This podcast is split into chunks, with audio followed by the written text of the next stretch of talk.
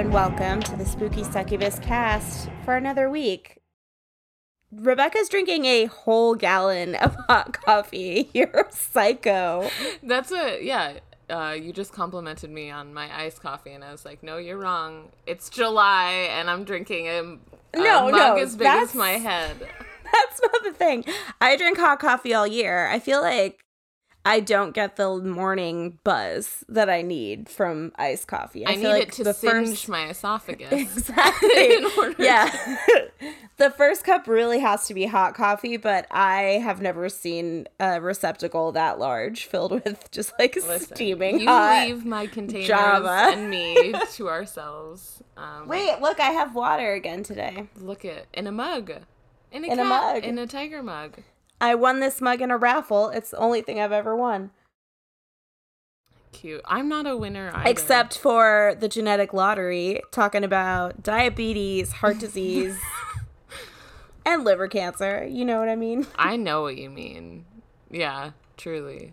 Um, Speaking of weird genetics, oh, that was ableist, just like the next hour is going to be. oh my god. I this is maybe the most ableist movie we've done. It's got it's taken all the boxes. It has everything Demonizing alcoholism, alcoholism. mental illness, miscarriages, misca- I mean, we are unprepared, but also, dwarfism. um, Did we say that? That's the big one. honestly, so bad. Um, I still like really like this movie. it's so creepy. It's so creepy. I yeah, I watched it when it came out. I think in theaters because I I'm pretty sure I was in high school when it came out. Yeah, I saw it in high school too. Uh, one of the few movies that I have seen before. Um, so just you know, fill the rest of you in. Uh, we're talking about Orphan today, directed by my favorite director of the silver screen, Jaume Collet-Serra. Sarah, who directed um, House of Wax, my favorite movie. So- Uh, you can definitely see the the correlation. yeah, there's some connections. Uh, all of them are bad. um, What is So- wrong with this Spanish man? Who knows? I do not know what goes on in his mind, but at least House of Wax was fun. I mean, Orphan is so over the top that it is kind of just hilarious, but I have pain in my heart when I watch women getting gaslit on screen like this. Um, It hurts me. Peter Skarsgård, like just like crying in the scene, like I don't know what to do. I was like, uh, you should have listened to your wife, but that's neither here. nor yeah, there. maybe uh, number one. Uh, I have to make a retraction because last time you mentioned Peter Skarsgård, it's actually Peter Sarsgaard. Yeah, Sarsgaard. Well, I thought you said Skarsgård, Oh, and then I was like thinking of like Bill and uh, you know like.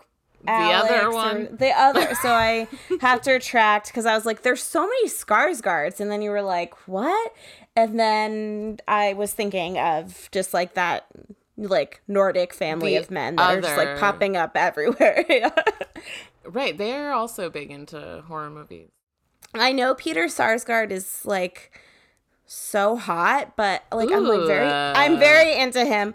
But ever since I watched An Education, he just got like a stank on him, you know. I never got- watched it. It's about a teacher falling in love with their student, right? I don't I'm think it's a teacher. I haven't Oh. seen it in a long time. I think it's just an older man.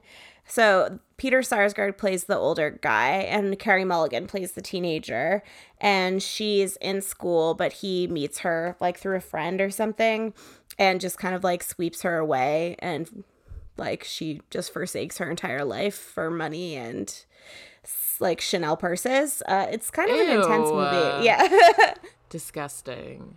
Yeah, and he's Uh, abusive. But yeah, he Peter Sarsgaard's just had he has a stank on him, right? Like he's He does like, look as if, eh. uh, like, I mean, not to shame anyone who hasn't showered in a couple days, but yeah, he's got that like not showered for a few days. I mean more of like an existential stank. Like the roles that he takes just make me kind of like be like, "No." I watched um this like TV series that was based on it was like an American remake of a of a different I don't remember where it's from, but where a grown man slaps a child at a party, and he plays the guy who slapped. Now I gotta look it up.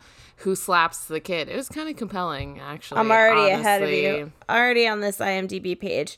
I'm thinking the first place I saw him was Garden State, which is a bad start. My already. sister loves that movie. Adam really likes it too. I'm like, stop. It's Wait, I think it's called The Slap. Yeah, it is called The Slap. uh, oh, what is it based on? I think it might be, yeah, like a Swedish or. God, he's been in everything. He really has a extensive IMDb page. But anyway, so. And then it's like, yeah, the drama of the neighborhood. Oh, the skeleton key also. Remember, he's like kind of the creepy, like, I think he's like a real estate guy and he's kind of smarmy Smarmy. I don't. racist. I've seen it, but I don't really remember. So it's this movie, Kate Hudson and Peter Sarsgaard are in it. And it's like this woman who takes a job as a hospice carer at um like an old P word house in uh like Louisiana. And um it turns out that enslaved people have been uh, possessing the bodies of inhabitants of the house for like generations.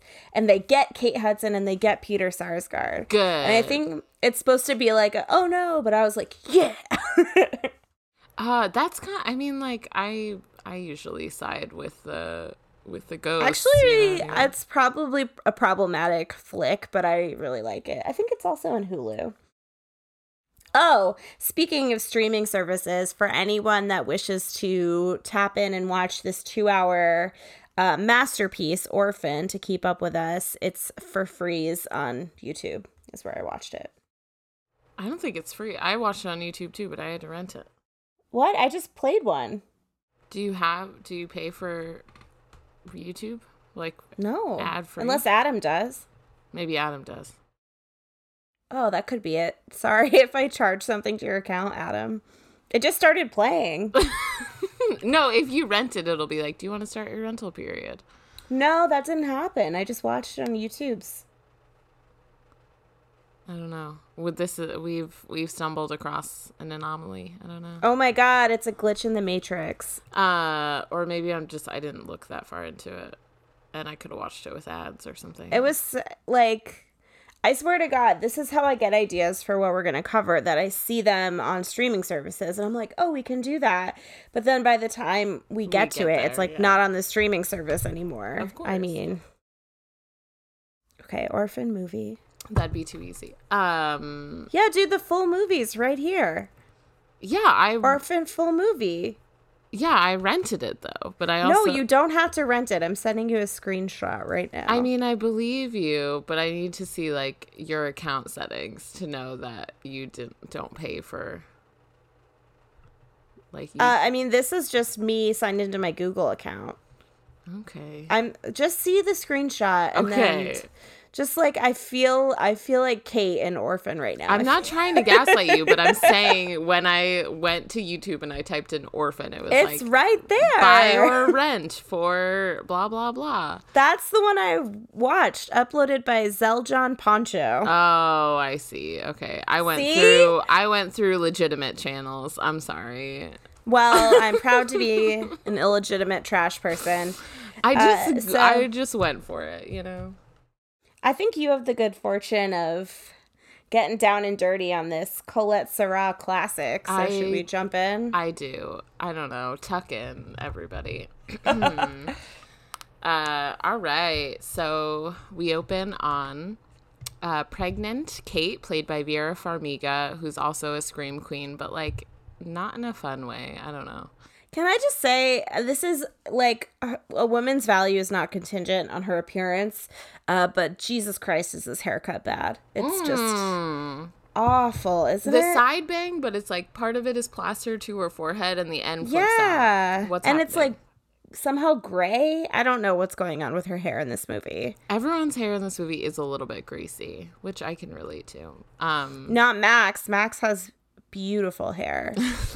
she does little, cute little curls. She's so Um, cute.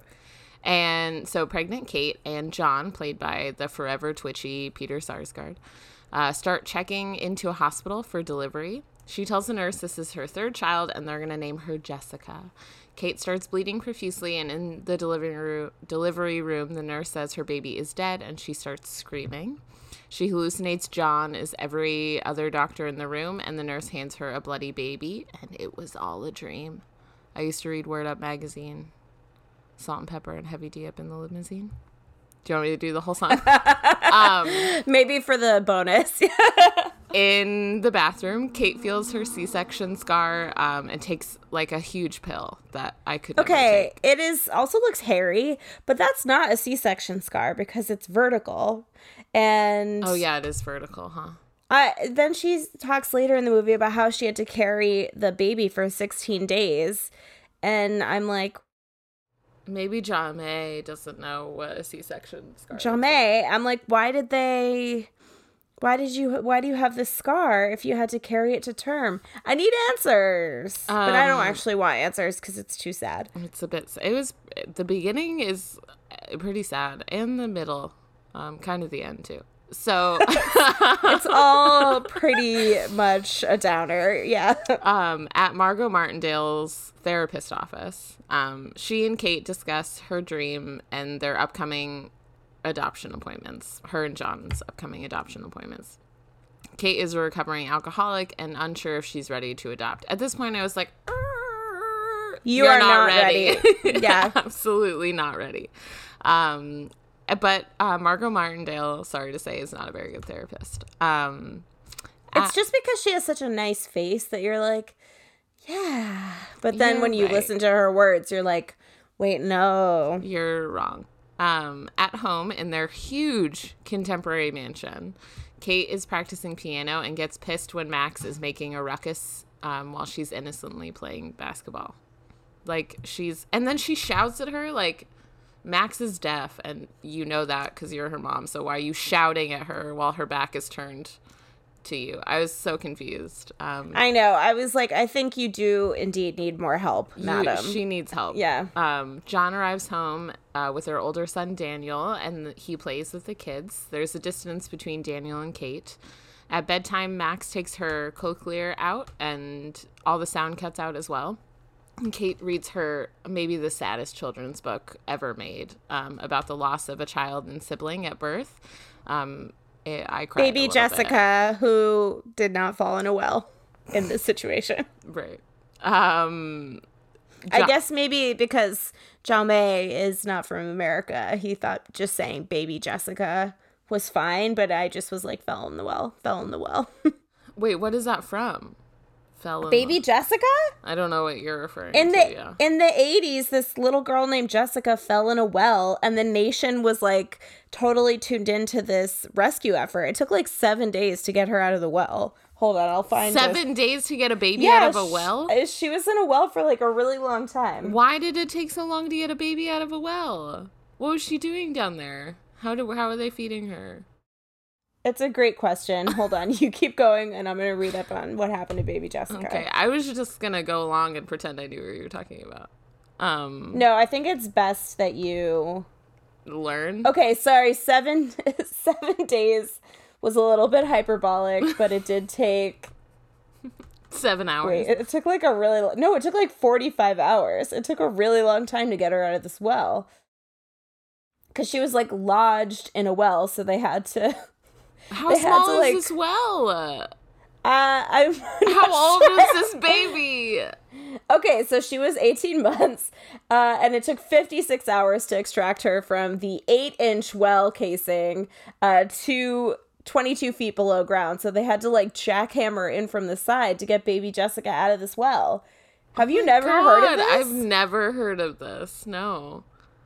What? Okay, I'm- Why? How did she I- fall in a well? Where were her parents?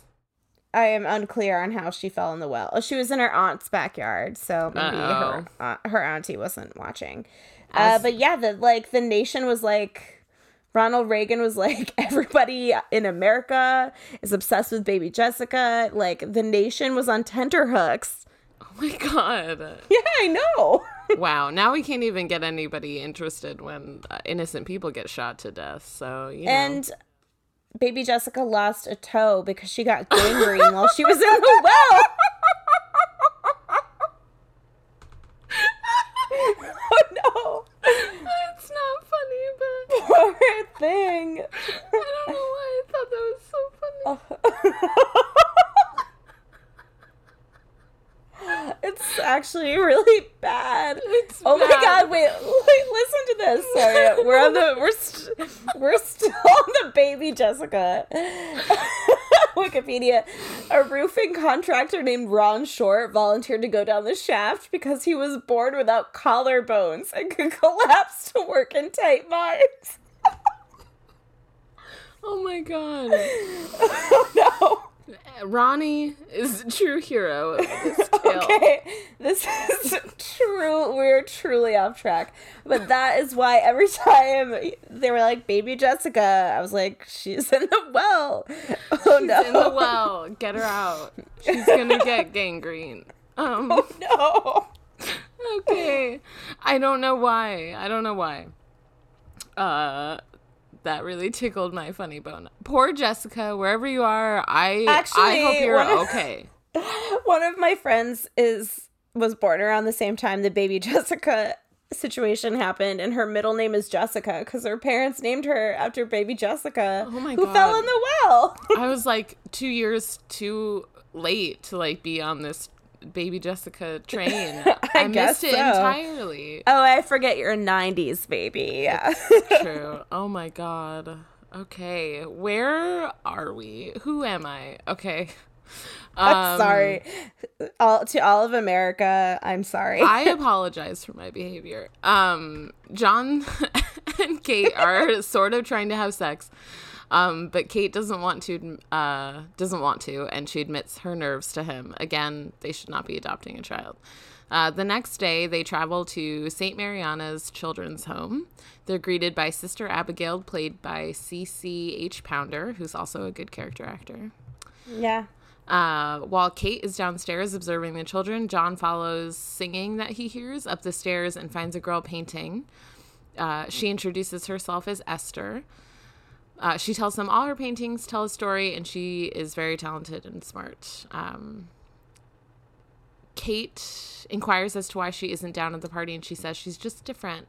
And the three seem to be getting along.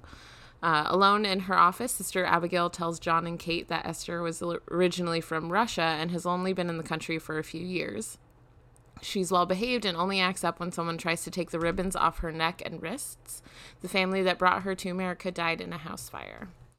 I mean, there's just so many GD red flags. It's like insane. Um, we'll get into the wrist and and neck thing later, but I was so confused why they made this such a big point. Like they really hammer it home that she never takes the ribbons off. And then there, it's like no, the reveal is like okay, fine. Um, It's like nothing. I thought it was gonna be like, and she doesn't have any wrists. Um, There's just air. right? It's like she is a doll or something. Um, they take Esther home with them, and she learns a little ASL, American Sign Language, to introduce herself to Max, who is very excited to meet her. Danny on Poor the little Maxie. I know she's so sweet. Uh, Danny on I'm the other hand, I'm putting an Instagram poll up to find out if people know about baby Jessica because I'm like dumbfounded that you have never heard of her. I that doesn't even like ring any sort of bells in the back of my brain. Um, Danny is playing Guitar Hero with his friends and trying to make Esther's welcome day about him, um, and being like just generally a shitty little kid. Uh, and the rest of the family is welcoming Esther in with gifts. Danny and his friends go to the treehouse to look at porn, uh, while Esther and Max play in the snow. I loved when he was like, page 34 will change your life. I was like, you don't even have a life yet. Yeah, yeah, shut up. Like, I also don't super enjoy Danny. Like, I understand that he's having troubles and his parents are clearly going through it and he can't be having a great childhood, but like, come on. Don't be such a I know, little- and- dick. I mean, it just seems like a very rash decision to bring a child home that your other kids haven't met yet. I mean, I don't think this is how adoption works, but I don't think so I- either. I do trust Sister Abigail. with my life. Uh, while cleaning the kitchen and having a tense talk with her mother in law. It is revealed that Kate lost her teaching job at Yale and Max had an accident in the pond outside their house during something that was maybe Kate's fault. During the storm, Kate gives John starts to give st- Kate and John start to have sex, but Esther um, has woken up Max and makes her go into their bedroom with her so they can all sleep in their bed. Uh, Danny shoots a paintball at a bird and injures injures it, and then Esther viciously smashes it with a rock so that it won't suffer. Uh, Esther wants to lock the door to the bathroom while she bathe bathes, which I think is normal, and then Kate gives her pushback for no reason. Like let let a child who hasn't grown up in like a secure household the ability to like set boundaries and lock a door. She's nine. She's not going to drown in the bathtub. I don't. Normally, yes, but in this specific situation, maybe not the best plan. Although it didn't hurt anybody. For the beginning of this movie, I really like if Esther wasn't this like sadistic monster, like she like was not being treated super well. Like she needs Uh no, people were kind of cold to her, and no one was like, "We need to deal with this." They were like, "Oh, it'll work itself out." and yeah, she needs like privacy. I don't know. She just came from a group home. Like she needs space and time to set like her own standards. I don't know. Um while putting away laundry, Kate finds Esther's Bible and violates her privacy and looks inside and finds a picture of an adult man. Uh, at school, Danny knocks Esther's books out of her hand, and a girl who has already made fun of her clothes takes her Bible, and all the pages go flying out. While picking them Brenda, up, uh, Brenda, while picking them up, Brenda. Brenda touches the ribbon on the back of her neck, and Esther flips the fuck out. Uh, Kate is teaching Esther how to play the piano and tries to get her to open up by giving her a scrapbook that's filled with pictures. Uh, she also already like Kate and John have already like made it a point that Esther call them mommy and daddy, which freaks me out. Kind of weird. Yeah, she's old enough to like understand conceptually what's happening here. Right? Yeah, And- she's not like three. She's She should be able to just call you John and Kate plus Yeah. eight. until she feels comfortable. Like, don't just force it. I don't know. yeah. this isn't how children work. I don't know. Uh, Kate shows Esther baby Jessica's rose bush um, that they planted. um, baby Jessica, and uh, and then later John and Kate start tr- start to have sex in their kitchen, and they have a very open floor concept plan. Like Yeah, there's it's an um, open. Like, first of all, you're in a public room, like a shared space. Second of all, your house is like made of glass. So Kate looking around, like, ooh, can anyone see? Like, yeah, no, their Your neighbors children, can see. they can Everyone see. can see. Yeah. you have a like and not even like young children who maybe will go to bed and just be like sleeping like maybe max but like danny is like 11 or 12 and Yeah. and their a- newly adopted daughter is 9 like they can walk It's- out and go get a glass of water i don't know it's pretty insane. Like, I'm happy that you're feeling like this adopted child is putting your marriage back together or whatever, but like, also not how children work i don't know not correct. Yeah. Um, and then Esther, who's presumably just walking down the hallway, sees them. Uh, Kate sits. I don't know. I think she has like Well, so- yeah, she has sonar bad hearing or something. ulterior motives, but like she could have just been a child who walked in on them while she was just walking down the hallway. True enough. Uh, Kate sits down to try to talk to her about it, and Esther seems really mad and says "fuck," and apparently that is the most egregious offense that she knows I what the word Like, "fuck" I get means. it. They fuck. She should have said, I get it. They were making love. Uh, Kate suggests to John that they take her to see her therapist, Margot Martindale. Uh, but Which John, not best practice to see the same therapist as your child there. no, yeah, don't do it. Not correct. We see yeah. the ramifications of that later on. Uh, John thinks that's quote too much, uh, but I feel like it's not. Uh, like also not even just because she saw you fucking, but also because she's a newly adopted child with a traumatic past. Like everyone can benefit from therapy, John. Okay, now just especially your, John needs some Yeah. therapy. he he needs help as well. Yes. Um, John ki- takes the kids to the park and gets hit on by a neighbor. Um, and then Esther takes revenge on mean girl Brenda from for by pushing her down the slide. And she breaks her leg. At dinner, Max lies for Esther, saying that the girl just slipped. Uh, Danny is mad at the world and he makes fun of Esther and dismisses her as part of the family. Like, this is sad. Like, if Esther wasn't a manipulative person, Yeah. then it would What be very, very like- sad. A weird kid that likes to wear tiered dresses for every occasion. Like, yeah, it's, that's not it good. is really depressing. Uh, Kate discovers Esther playing the piano proficiently and gets upset for her pretending not to know how to play. Again, it could have just been Esther wanting to spend time with Kate, who is distant and uh, hasn't dealt with her depression. While Kate and John argue about Esther, it's revealed that he cheated on her a decade ago. yeah, I get it. Like, and- I think we were all expecting that. yeah. Right. Yeah. we saw it hurtling at us.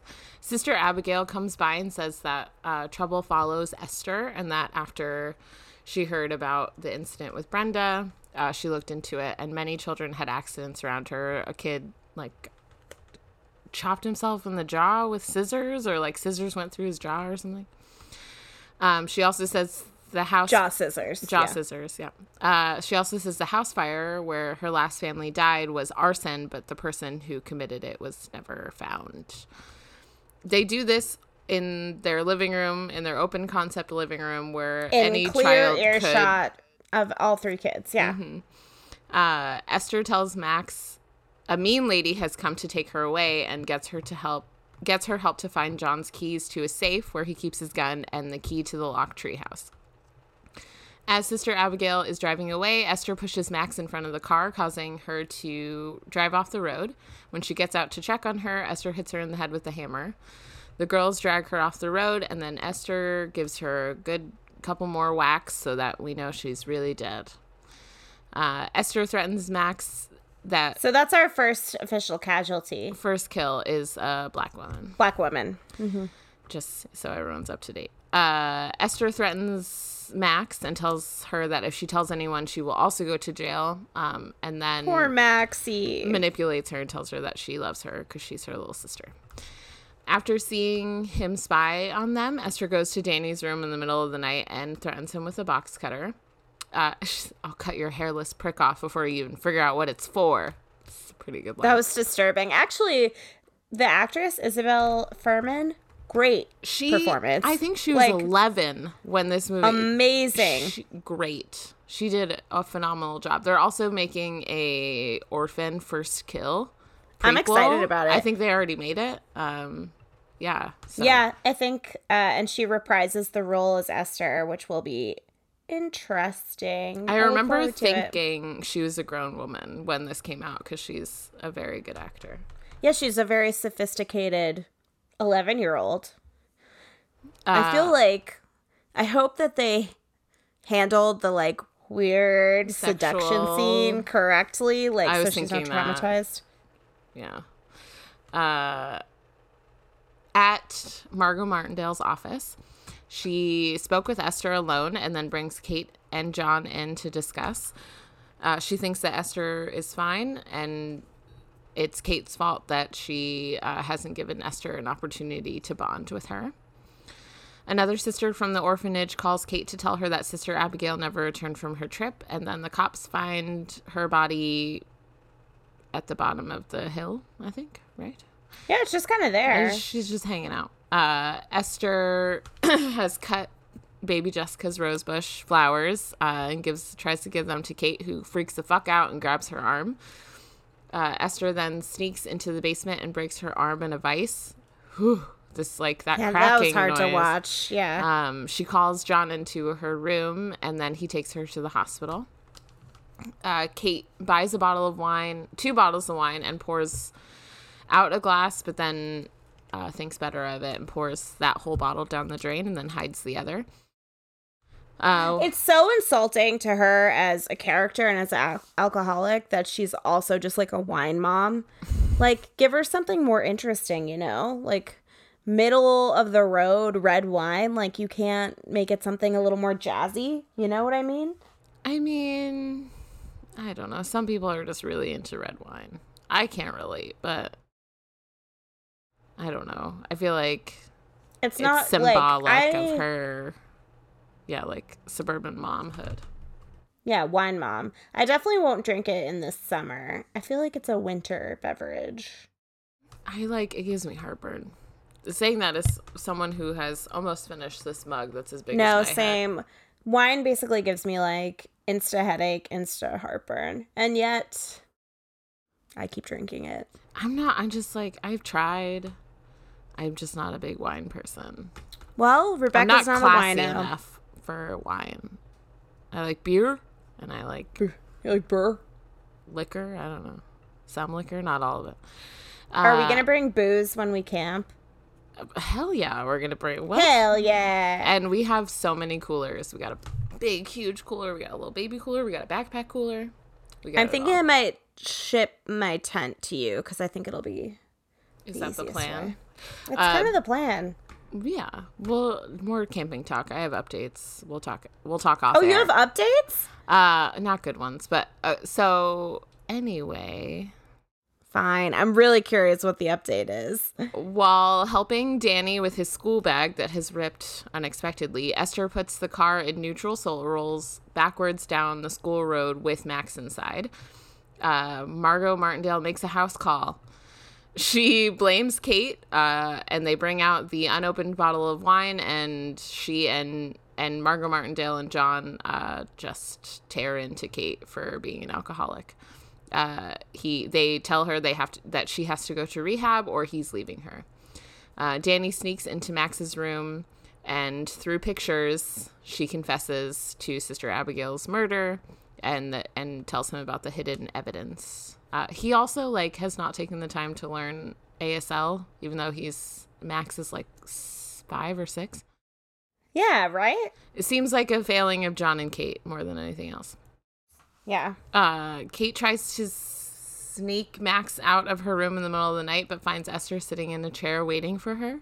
Uh, she has read her diary and outlines how she has used it against her in the past, including uh, telling John where she hid her wine bottles. While uh, Danny tries to unlock, Actually, like the knowing that she's actually like a actual kid, listening to her read that diary was pretty chilling, to be honest with you. She yeah, uh, she's like this movie is good. I think a lot of it hinges on her performance. Truly, Okay, update on the baby Jessica well poll. I'm the only person that has participated today. Uh, I'll I'll vote no, and then we'll have 50-50. uh, uh, la, la, la. Uh, while Danny tries to unlock the treehouse to find the evidence, Kate snoops in Esther's room and finds her Bible, which is full of more pictures of of like torn up pictures of men. The back of the Bible has an imprint of the Saarne Institute. She calls the number listed online, and an orderly tells her that they're not an orphanage, but a mental hospital in Estonia. Bum, bum, bum. Um, In the treehouse, Esther burns the evidence and lights the treehouse on fire, trapping Danny inside. He tries to jump jump to escape, but falls from it's like two stories, and he's unconscious. Unconscious. At the hospital, Danny has uh, a severe neck injury and hasn't woken up yet, but it seems like he's gonna live. Kate tries to tell John about what she's researched, but he is not interested in listening. Esther sneaks off under the guise of getting a soda, but is really going to kill Danny. Max tries to warn Kate, but it's too late, and she's already suffocated with him him with a pillow. But uh, the doctors are able to revive him, kind of unfortunately. Sorry to say. Uh, Kate runs after just after they revive him. Kate runs to Esther and slaps her in the middle of a crowded hospital. Um, it is a big old slap. the doctors sedate her uh, illegally and then keep her overnight for observation. also illegally. Also illegally. Uh, with the girls asleep, John has an entire bottle of wine. Uh, pot calling the kettle black much? Uh, Also, like you're uh, alone in the house with like two family members in the hospital. Like, shouldn't you be prepared to hop in a car if there's an emergency, sir? uh, John's not doing well. Well, just wait because he'll be dead soon. Bum bum bum. after he's finished the wine, Esther comes down in a black dress and makeup, and she brings him a cheese board. Uh, pretty thoughtful, to be honest. the cheese board looked good. I thought like I was like, yeah, I mean like the other stuff is a problem, but the cheese board looks nice. cheese board was thoughtful. Uh, she tells him how much she respects him and cares about him, tries to hit on him, and then he starts crying about his situation and then freaks out and tells her to go to her room, where she smashes her furniture and throws stuff around. Kate's get, Kate gets a call from the Saarne Institute while she's in the hospital. Uh, she had emailed them pictures of Esther to see if she was ever an orphan there. Um, the doctor says he that Esther isn't a little girl but a grown woman with pro- proportional dwarfism, and she's really 33. What an old hag. Uh, Honestly, disgusting. disgusting. Uh, she is responsible for at least 12 deaths and was known to be violent and was kept in a straitjacket, and that's why she has ribbons around her wrists and neck, which is like okay. Like, so whatever. problematic. yeah. Um, John, Kate rushes out of the hospital and starts driving down the road so erratically. It's a miracle she got anywhere. I am shocked. I In feel that she should have been dead. Yeah. Uh, John discovers the hidden blacklight paintings of sex acts and violent like stabbings, uh, which are I like honestly like yeah. Yeah. those paintings are really fucking cool, uh, and not an indication of like a mental health irregularity. I don't know. They're su- they're surprising for a They're- 9-year-old. Right. but uh yeah, they're not there's nothing like inherently wrong with them. It's just like that. Why is that always a reveal? Is like someone's painted a portrait with blood in it. Let's And call the police. Yeah. yeah. As Kate tries to call him, the power goes off and he discovers that the fuse box is all fucked up. And then Esther stabs him to death. Max sees this and then goes to hide. Uh, and then K- Kate rams the whole car into the house uh, and then just jumps, it. climbs in through the wreckage. Uh, So like that's not even like time sensitive. Like just get out of the car normally. like of course she's like rams the car in while the climax is happening uh kate finds john isn't super upset about it because why would she be and then goes looking for max uh esther shoots her in the arm and then while and then hides on the roof outside and then max goes into the greenhouse and hides in some bushes kate sees her from the roof above esther comes in um, and then seeing Kate on the roof fires another shot, but it doesn't go through, it just cracks. And then as Esther sees Max, Kate jumps down through the top of the roof, knocking Esther down and unconscious. Kate takes But it, it doesn't stop there, even though it could. It doesn't stop. It keeps going for so much longer. Um, Kate takes Max and they try to escape, but Esther has woken up and chases Kate onto the pond, slashing and stabbing at her. While the two struggle, Max gets the gun and uh, misses Esther and breaks a hole open in the pond. Kate and Esther is really cute that when it like kicks her back. Yeah, she's like five. she's so small. Yeah. Uh, Kate and Esther struggle under the water, but Kate manages to punch her and get out. But Esther comes up again, and for the final time, Kate kicks her in the head, breaking her neck. Uh, Kate and Max run away into the arms of the k- k- cops. The end. They really had to make sure that she suffered. That we like really Yeah. Because it's her fault that she's violent and mentally unstable, uh, and not the Saarne Institute's fault for literally losing her. I mean, come on. they yeah they put her in a straitjacket and then they lost her also esther isn't like she clearly is intelligent and like can control herself to a point so like she doesn't need a straitjacket like she's not like Yeah, gouging like, her own fun. eyeballs out yeah I. Right. It's just like a sick game for. I mean, also, it's like extremely xenophobic to paint an Estonian mental institution is like so archaic and Right. like feudal. Um, and I mean, where do we begin? there's so many problems we i mean yeah we pointed it out yeah it's xenophobic like i don't know esther is a russian 33 year old hag. She because 33 is the oldest you can ever like, be. If you get older than that, you should be dead. You- So actually, um like a decade or so, even more before this movie was made, uh, Eastern European adoptions were really popular, and they're they I think they still kind of are. Um, but post Soviet Union, there was like a pretty significant uptick in um, adoptions from Eastern Europe because there's this sort of like rescue narrative that Americans have, uh, so they can feel like they're adopting an underprivileged child out of like communism, essentially, uh, while also having a child that's still the same skin color as them. And then, very frequently, because um, probably just of like, it's not very frequently, but like you don't hear the successful stories that happen with adoptions. You only hear like the aberrations or the difficult ones. So, when children would have like cognitive or behavioral problems, it was pretty common to like become this like overblown xenophobic um you know kind of narrative because the rescue story you know gets a hole poked in it because basically you're seeing now hidden problems that you can kind of put the blame back onto the country of origin. Uh, and of course like talking about disabilities uh, cognitive issues and behavioral issues as hidden problems is pretty ableist.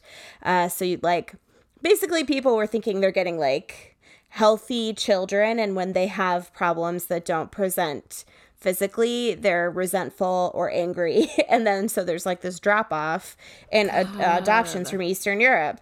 And this movie definitely perpetuates that stereotype that sort of like russians are or even eastern europeans are like savage uh bent on violence um like derelict you know structures that they populate it's just like so gross and so xenophobic and i have i'm not acquainted like personally with adoption in any way but i'm like suspicious of international adoption anyway it's also like America makes it very difficult to adopt and expensive to adopt children.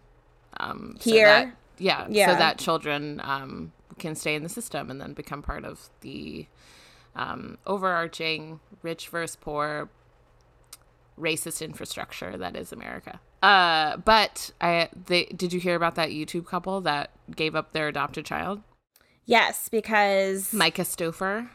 What a shithead! what a fucking asshole uh he was taiwanese right He was a little boy No, he was an autistic child toddler from China. Okay, so he was yeah, and then basically they adopted him to use for content because she's essentially like a mommy blogger. And uh then they returned him because it was like too much for her to deal with an autistic child, she said. Yeah, Which um, like just sit on that. And then there was another couple that decided not to adopt from. It was another like mommy blog, blogger YouTube couple that I think they were planning on adopting from Thailand, and I don't recall their names, but they found out there is like a Thai law that you can't like publicly post images of the child for at least one year after adoption, and then they like reneged on the adoption because they couldn't use it for content because they're using the child for money. So yeah there's like pretty toxic culture and like there's a lot of white saviorism particularly around adoptions out of like africa specifically uganda. Uh, and i mean obviously there are adoption success stories but the narratives that like media and popular culture put in place are that you're like saving a child from themselves and like you know you're positioning yourself as a white savior. So when there are like issues that were unexpected then you're like well i didn't cause this. I'm not responsible for this. And there's this like option. Actually i read in an article there was this woman in 1997 that literally put her seven year old son that she adopted from russia on a plane by himself back to russia with a note that said like this was this child was misrepresented to me and is like violent and sociopathic and I don't want it. And since he came from Russia, I'm sending him back essentially. Oh my god. That's it's yeah, and this is like definitely perpetuating that stereotype that like a child has to be perfect and angelic even though they've had a very traumatic upbringing and have to like arrive in your home perfect and well adjusted. I don't know. And they like don't need time and care to like how long did they have Esther before they're like she's a murderer? Like a week It's and like a a month. yeah. I don't know. There's It's also so like bad. a lot of instances like when you're adopting a child from another country where that those parents do want their child but don't have the means to like mm-hmm. Yeah. and so now they don't ever get the opportunity to ever have their child in their life again. I don't know, it's really sad. Uh and yeah, talk about white saviorism. Yeah, and of course, like America has this. Sorry, I'm making a special Photoshop for you. You're gonna love it. Shucks. Is it me as baby Jessica?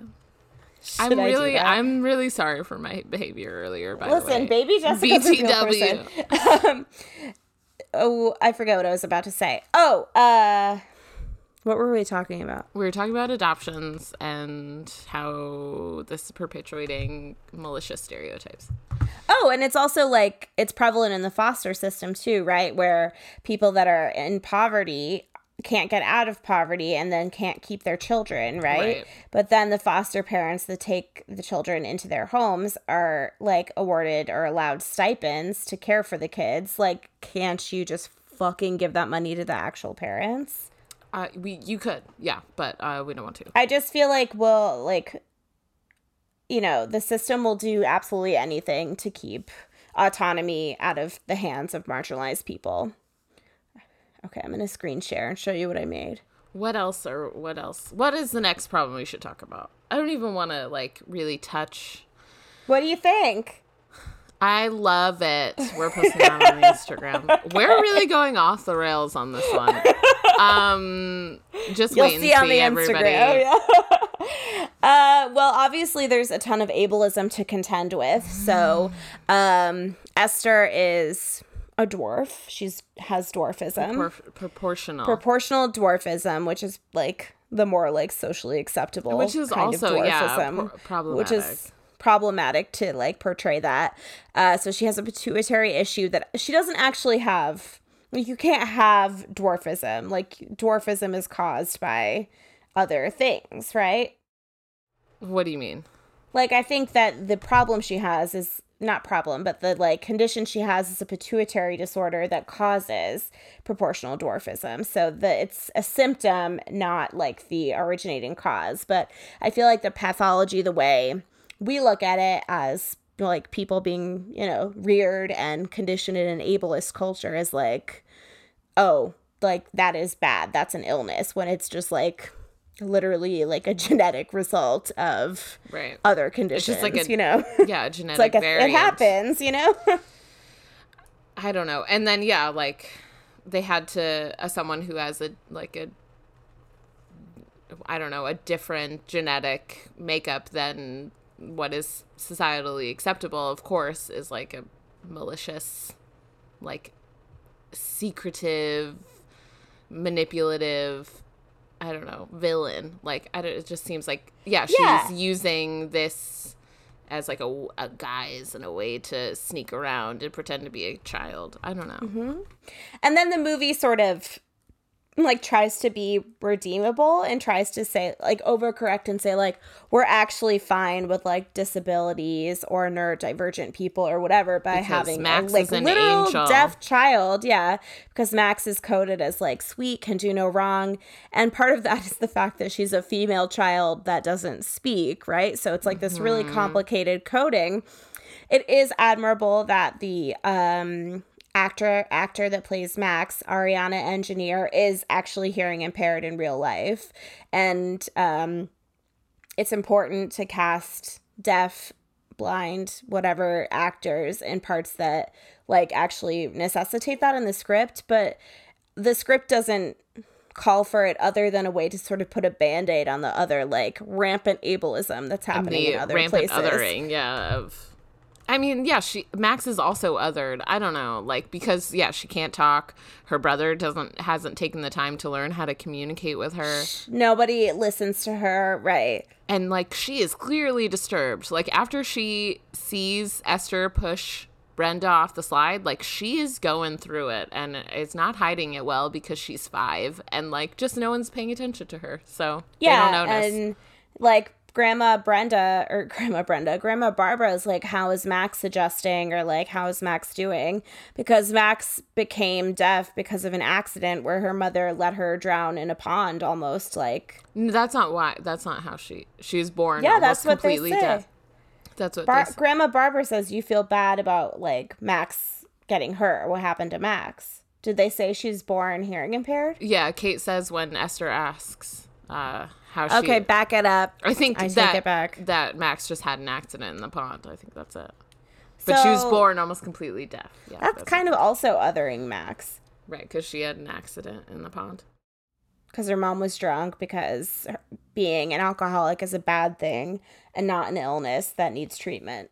It's something that you can control, Yeah, which exactly. it's not. Um, Holy cannoli. I mean, yeah, I mean just- that's a and really also just to confirm just because you're like you have mental health issues and even need to be like in an inpatient situation doesn't mean you're literally criminally insane okay right. can we just clarify that eh, and yeah, it doesn't mean that like I don't know.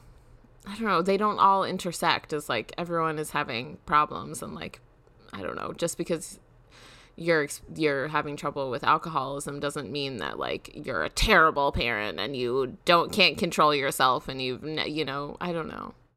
I think that is the root like issue with this movie is that the director and screenwriter don't understand that mental illness Does neurodivergent neurodivergency and other disabilities don't equate to goodness or badness like Right, max very- isn't angelic because she's hearing impaired kate isn't evil because she's an alcoholic and esther isn't evil because she has like severe mental health issues like Or esther she has pituitary issues. I don't know. yeah esther just has like i don't know. It's just i mean it's all extremely outlandish of course but uh I it- mean, I it's like- handled very clumsily. It is yeah it's pretty poor handling. I feel like john um who's like our straight white guy with no mental health issues with no like neurodivergence he is our he's like one of the main villains because he gaslights his wife uh and he doesn't care about his children and um yeah it's pretty good when he gets stabbed. I was fine with it. I'm like yeah it's kind of what you deserve. I don't know. I think the reason that the gaslighting is so effective is because I would like to contend that Jamais Colette Serra really enjoyed like writing that arc for a female actor. of her like yeah that Kate just like absolutely like degraded, absolutely like in despair because she's not heard and like it's very believable because I think someone that was involved in writing this screenplay or directing this movie has definitely gaslit a woman hardcore. Just saying. it's also sad because yeah Kate has uh has had a miscarriage has had to take a baby to cur- to term after it's passed and has had another of her children had an accident while she was drunk and then Because she was trying to cope with what happened to baby Jessica. and uh, and and she's an there's no like there's no forgiveness or leeway or like grace even from um even from John who she's supposed to be partnered with and when she like brings up the cheating like the pain of being cheated on and like the trust betrayal he like you know bar throws a bar back at her that is something that's like not in her control. Like you got too drunk and like you know max almost drowned but that's like an illness? Um And he so- also says like a really cutting line that uh, if she he left her, no one would blame him. I was like, Yeah, um, that is so mean. I You guys think need a divorce. I, you are not. This is not a healthy relationship. it actually I think it works out that he died because he was a main source of stress for her, I think. Yeah. I don't know that Kate is prepared to take care of Max and Daniel on her own. Um, she maybe needs some help. Maybe move She's got back. Grandma Barb. I mean, I don't know. Grandma she does Barb hate Grandma shitty, Barb, but I don't know. yeah, and I think like yeah, the idea that this is a happy ending is so like unbelievably misled because even if their father hadn't just died like basically in front of Max's face. yeah, Max saw her father stabbed to death by her. Even if he was alive and their family was, you know, quote unquote complete, this is still like they had an extremely traumatic turn of events happen to them where like a criminally insane person was living in their home under like totally false pretenses. So no one's really a winner except like I hope everything works out for Max. She's perfect. Uh, also, they were having trouble before they adopted Esther, and they were trying to yeah put a band-aid on a bullet wound to be Band-Aid like, we'll adopt baby. a yeah. child, and everything will be fine again. Because the ultimate problem was not that I have undealt with mental health issues, but because I lost a child, and that's not true.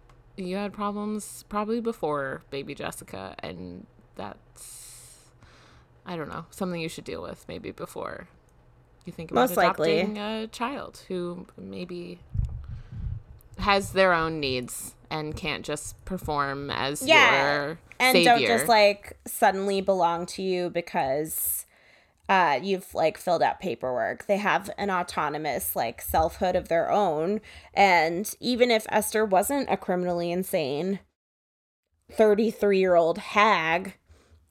they still aren't like giving space for like an adopted child to develop in a healthy or normal way. Right. Yeah, they were not treating her super well.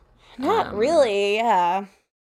I don't know. She Esther should have just like given up the goat, not pretended to be a child, and gone off and been a very successful artist because she was very talented. Um, Yeah, honestly, I think she would have had great success in any major city art scene. And I just, I mean, I mean, I think we're supposed to be like, oh, she has this pathology, right? Because she has to do this, or else, like, it's, she's not complete. Like, this is her driving force. But why? Yeah, we Why? don't get a why. We don't know why. We don't know who Uh, Esther is. Or yeah, Lena. that. She right, Lena. We only know that she has maybe borderline personality disorder and maybe and is it has like proportional dwarfism. That's She definitely has a personality disorder, which is another problem because people with personality disorders are like pretty severely discriminated against. oh my because, god, yes, yeah. Like personality disor- personality disorders are like like I mean my mom had a personality disorder and it's like you do feel completely gaslit, completely overwhelmed, but like the longer that we maintain the stigma of just like oh it's like irredeemable to have a personality disorder and like you can't get treated like it's so hard to get a diagnosis for borderline or other personality disorders anyway. Like can we just stop othering people that are like struggling thinking they just have regular depression and then they have another extra special kind of you know mental health problem? Right. be nice jesus. It's also yeah, like then they their ability to get the help that they need uh, gets farther and farther away from them the more and more we marginalize and other them. exactly it's hard then- enough to get mental health like care in this shithole country Uh, yeah, then it's a self fulfilling prophecy, right? It's like, yeah, of course they have untreated mental health issues, and then if you just don't treat them, they're just gonna expand and on it itself. I don't know. I feel like I haven't said not one intelligent thing about this movie, and I, I mean- nothing else. it's like this movie is so over the top it just is so like blatantly problematic that it's like it analyzes itself we don't even need to do any work because it's like just so obvious. It's bad. laid. It's all laid out on the table, neat and nice. It's like, look at all of our ableism. Here it is. well now that we've covered ableism xenophobia gaslighting do you want to talk about racism I don't know. I'm sorry, were black women put on this earth just to care for white children? Is that what According this to is horror telling us? movies, yes. It's Yes. that's exactly it. Uh poor sister Abigail. I don't Justice for Sister Abigail. she like probably made a mistake, right? Not looking farther into Esther's um past or like You know what? probably Sister paying Abigail- attention to her, but um She had good judgment. She had a good uh, gut feeling. She should have followed that gut feeling.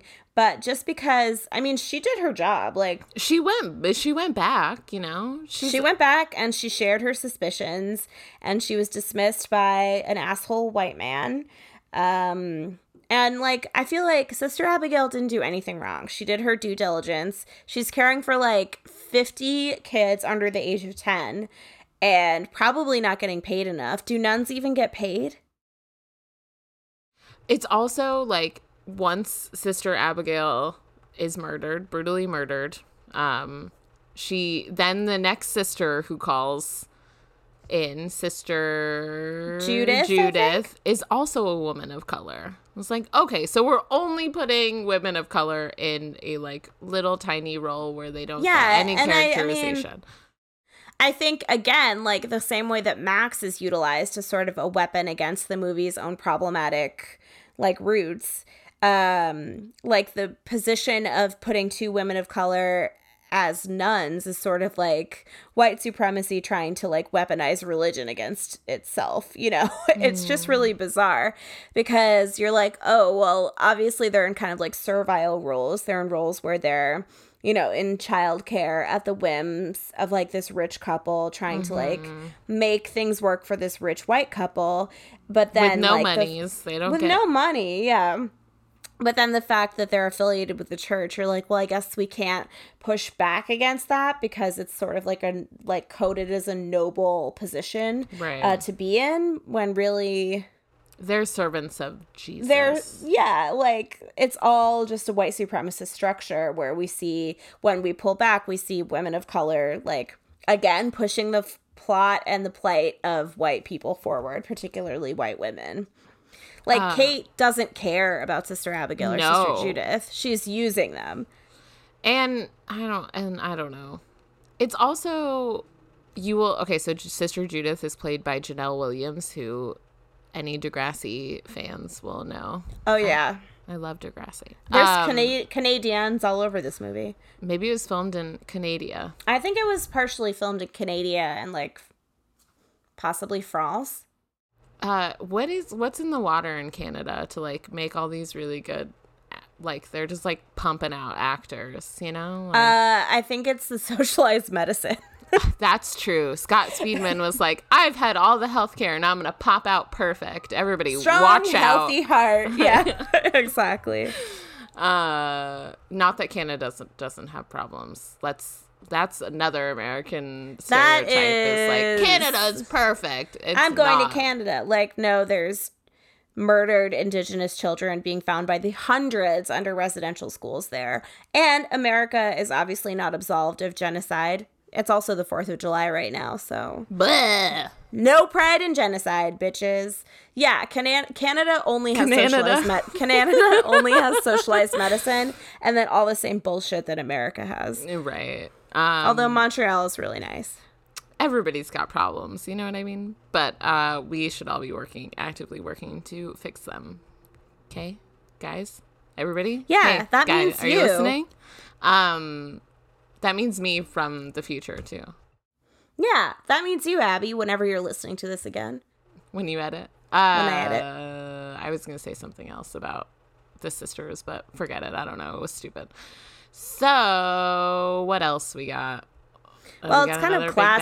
classist, also. It's like Yeah. the racism and the classism are, of course, bedfellows, best friends. They're sisters. I mean, they're sisters, nun sisters. I mean, Uh, they I live in a huge house. That house is monstrously giant. Connecticut plates, so it's obviously an extremely affluent area. Gross. I grew up in Connecticut. Disgusting. Disgusting. um, yeah, and it's yeah, they live in like the suburbs. They like clearly don't have any money problems, even though Kate lost her job um, due to her illness. Yeah. Um yeah, I don't know. Peter is some sort of draftsman. I don't I'm not sure. I, th- I was I was thinking Architect? architect. Yeah. question mark. But I don't Uh, know, like I feel like architect is something that's used in popular culture to be like he makes a lot of money but he also has like a cool artistic streak and he's not part of the problem but he's still part of the problem, you know. He, There John is the problem. architecture is like a very difficult field to get into apparently they have there's a big architecture program at uh, my alma mater Oh, Uh, really? yeah and there was a story and uh like it's the programs are really intense and it's really hard to get an internship and it's really really hard to get a job Yeah. and there was this like rumor that uh one of the students in the like architecture program like i don't know like a decade ago shot his professor professor and then shot himself to death in one of the architecture classrooms but i think it's a rumor but anyway that's all i know about architecture Like I went to a school where the stakes were so high for no fucking reason. Like I can totally believe that. You know, it doesn't even sound like an outlandish rumor. yeah it's just like yeah unchecked mental health issues uh, and, And, like, intense pressure from an institution Constant demands from a capitalist institution like and the expectation that what you're experiencing like not sleeping, working Is 20 hours a day is normal. Exactly. I kind of wish I could go back and not go to RISD, but here we are. i really wanted to go to RISD. um be glad you didn't. It my kind of ruined my life. fear of uh, failure and rejection uh, prevented me from even applying. So I um I think you would have gotten in. But I I don't know. I was like totally uncharted for anyone in my family to go to a visual arts college. So when I got into like the best one, I was like, yeah, I'm going to go there. And I like I struggled with depression my whole life. Like I remember telling my doctor when I was 15 like I'm not okay. And it was like my mom's pediatrician that she'd taken us to since we were babies. And she was like you're fine. So when I went to RISD it like all came bubbling up that I was like not good. And uh it kind of like fucked me up for years after. I'm st- I mean I'm still fucked up. Living aren't life all? totally fucked up Anyway, uh, any hoodle what else where have? are we in this episode?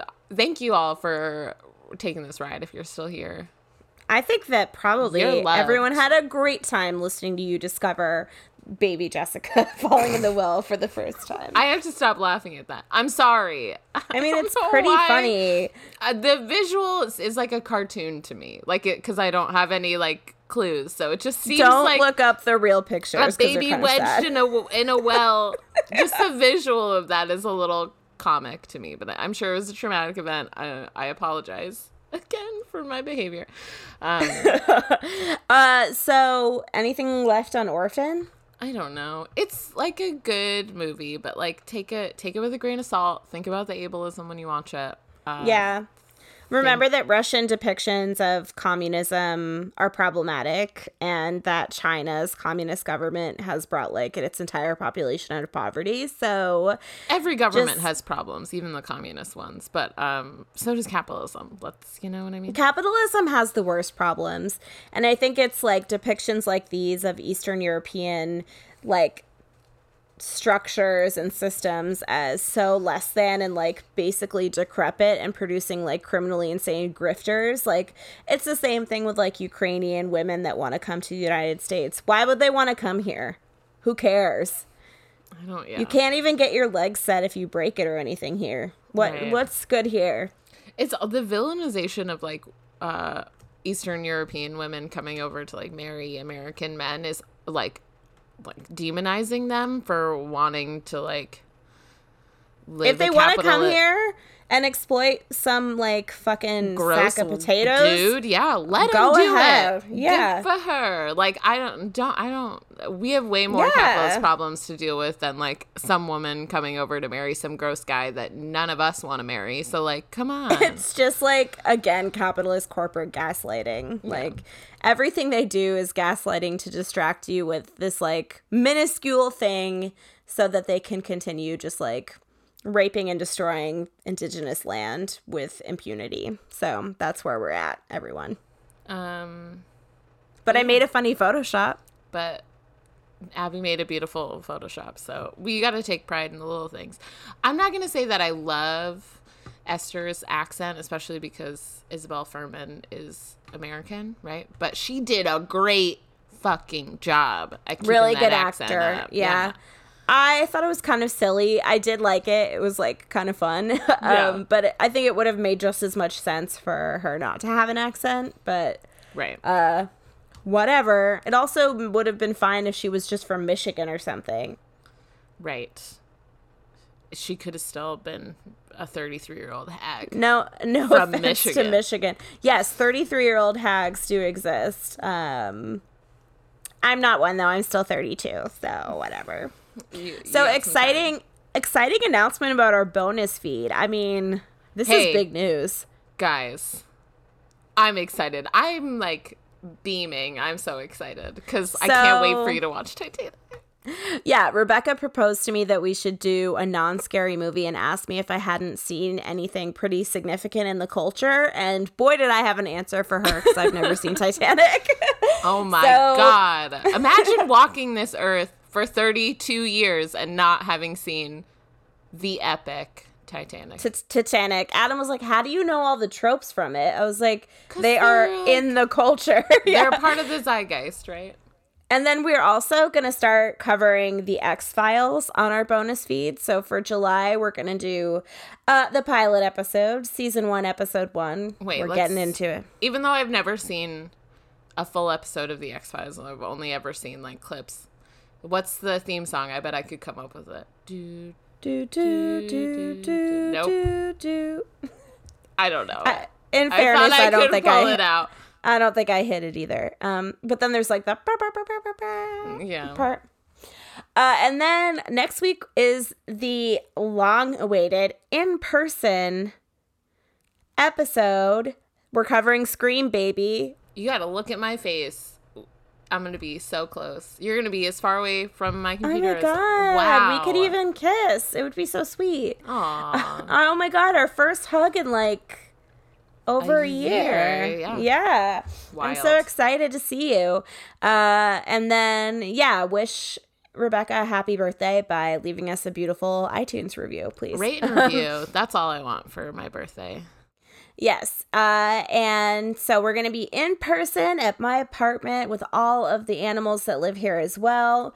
Uh, probably losing their shit. That's like their favorite Can't thing to wait. do. and, and we're going to talk about Scream. I mean, we should probably start like doing our research and getting down and dirty right now. Listen, I'm gonna learn every single fact I can about Matthew Lillard. I maybe will find his phone number and give him like just a little ring and be like, "Hey, do you want to come on my podcast?" And he'll be like, uh, "I'm gonna call the police." But Listen, if if any of you have a connect to Lillard, now's the time to phone it in, okay? whip it out. I need it. All right, what do you want to fuck this week? I'm gonna say the big bad fuck ableism. You know? I'm gonna say fuck xenophobia, Xenophobia. and coding Eastern Europe and Middle Eastern nations as less than uh, because they're different from you. Okay? Right.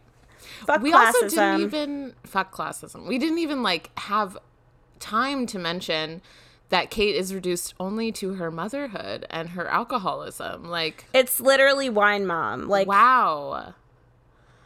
she is obsessed with her babies and we know she's like a very talented musician trivia fact vera farmiga is actually a very um, gifted pianist in real life and she had like a really long scene of playing the piano and was upset that Collet-Serra cut it and i was like thank god he did i mean he could have We could have trimmed Left a a lot, lot off more this of this, movie yeah. on the cutting room floor. Um, exactly it's okay, Vera. Get a get a TikTok and display your piano skills. I like Vera. Um, I think that she definitely hit her stride playing Lorraine Warren. Unfortunately, the Warrens I don't think are great people. Um, but she looks really good in those '70s outfits. I'll say it's that. true. She's got a good coif of hair too, and like she gets to stand near uh, Patrick Wilson, and that's Did you all see I've that ever wanted. it was his so- birthday yesterday? I did. You posted something on the story. I was so Yeah, I forget- did it for me. It was Daddy's birthday. I forget the um podcast that originally posted it, but thank you to you, whoever you are. I don't know. I'm sorry, you guys. Shirtless Um, Patrick Wilson jogging. Great. He's got some We pectorals on him. He's yeah. He's he's a little thick. I like it. We should definitely do the. I was gonna say in the corn. What's that movie with the rock? in the tall like- grass. Uh, I, I mean- that movie was very hard to watch. Um, so long. One because I mean- it was so long, and two because it's so fucking dark. I was like, what? Who? What's over there? Yeah, I can't see it. Like I can't watch it during the day because of where my window is or whatever. Yeah. Uh well, fuck. Um. Yeah, fuck gaslighting people. Uh, fuck corporate gaslighting, political gaslighting, and individual gaslighting. If you are a gaslighter, there's hope for you. You can recover. I guess so, but maybe like you deserve a punch in the face first. That's Punch that's you. yourself in the face. um fuck racism as always fuck Yeah. reducing women of color and black women to like marginal roles where they play the savior um or like the sort of de facto mother character for white children, but they can never actually be the mother, right? I think there's a fucking woodpecker outside of my house. I wonder if it'll show up on lay recording. yeah, Um, yeah. So find us over at on Instagram at spooky succubus underscore cast. No spoilers, but there's gonna be a very juicy Photoshop going up. But Yeah. it'll have gone up a few days ago, so I don't know. Just abby go made check it out while we were recording so It's not good behavior. everybody get ready all right and we're gonna be back in your feeds next week with scream Scream. But before that, probably with the X Files, because that should be a shorty. if you yeah maybe pop over to the patreon P over to the P. I think we should rejigger our tiers, don't you? i think so uh but yeah thanks for listening And we're gonna go uh, figure out this camping info that she's been withholding from me. Yeah, it's nothing Big great. I maybe I like I really buried the. I've been not, I just about didn't want to talk about it because nobody cares. All right, bye. Bye.